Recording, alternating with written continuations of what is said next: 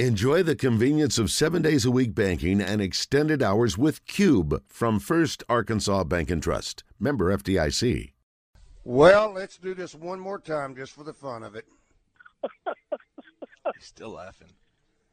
I'm amazed we, we do have you. I went through such a a prolonged introduction of Kevin McPherson Hoopscoop, courtesy Mm-hmm. of Hawgville.net, that, you know, I, I couldn't give a better introduction.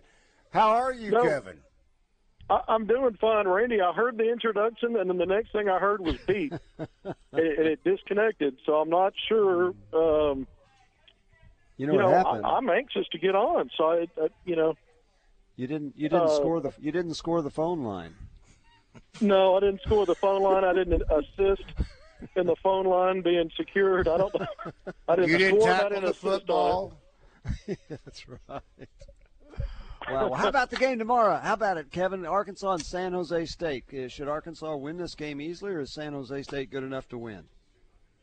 Well, I think anytime you're playing a mid-major, I mean the team six and two, you've all you, you're always at a risk to lose. There are no bye wins anymore, and, and, and it's been that way in college basketball. If this is a game Arkansas should win, I believe Arkansas will win. It's their second game against a Mountain West Conference opponent in their last three outings. You go back two games ago, the last game in Maui, and the Arkansas goes to overtime. We know San Diego State's been a really good mid-major, still ranked, by the way, after losing two of three in Maui. The, the Aztecs are still 24th in the AP poll. San Jose State's not that good. They did just pick up a couple of wins out of three games in their own tournament event last week. Um, I, they lost to North Texas, but they beat Ball State. Uh, they have a loss on their schedule, by the way, against Hofstra. And Arkansas fans remember what Hofstra did Oh, yeah. uh, last year in North Little Rock, upsetting Arkansas. Uh, but yeah, so anytime you play a team, uh, you know, Mountain West Conference is one of the better mid-major conferences. Some of those teams in that league are really good. San Jose State's a program that was down. New head coach last year, they only won eight games, so they're two wins away from matching their win total from last season.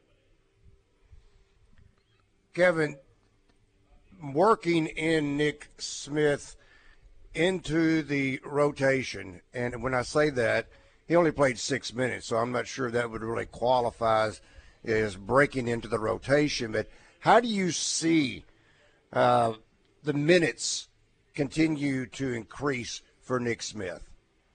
Yeah, I think that's a great question. I think the plan for the first game might have been as many as 10 to 12 minutes. It ended up being six.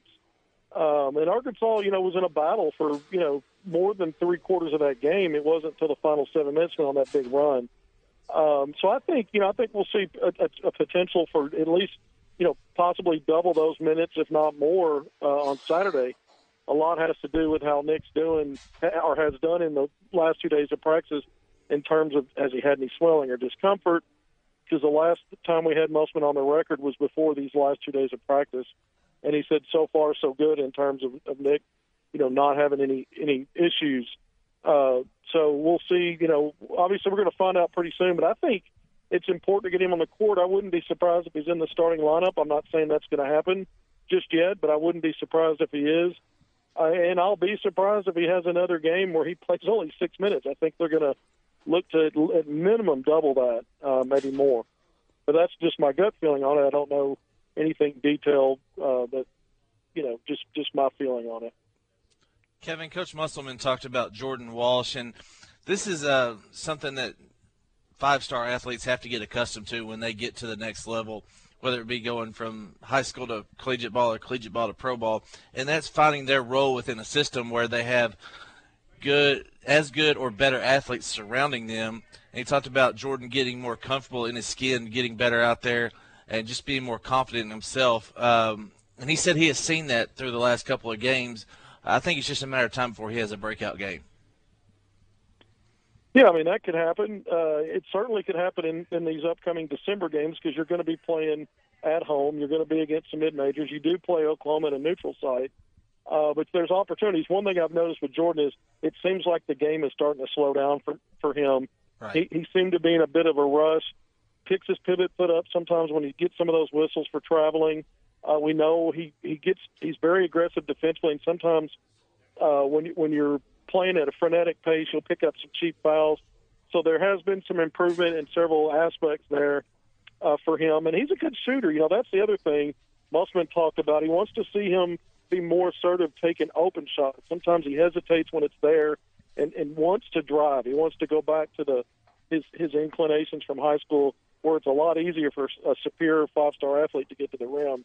Not as easy to do at this level. Take what the defense gives you, and it's one of his. It's not a. It's not a weakness. Shooting might be a strength, so he needs to be a little more assertive.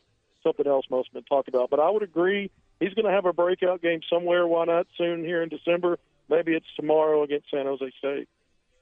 Well, Kevin, you don't have enough time to answer my question, so I'll, I'll leave it for uh, you to ponder on, and we can watch tomorrow to see how this plays out. If Nick Smith picks up those added minutes, that is the changing role of Ricky Council. Right now, I don't want to touch that role. I want to leave it the way it is. But then you got a guy by the name of Nick Smith Jr. that you got to find his role, which this probably is now reversed from where it was back uh, two months ago. All right, Kevin. A lot of weapons in that backcourt, guys. Take care, Kevin.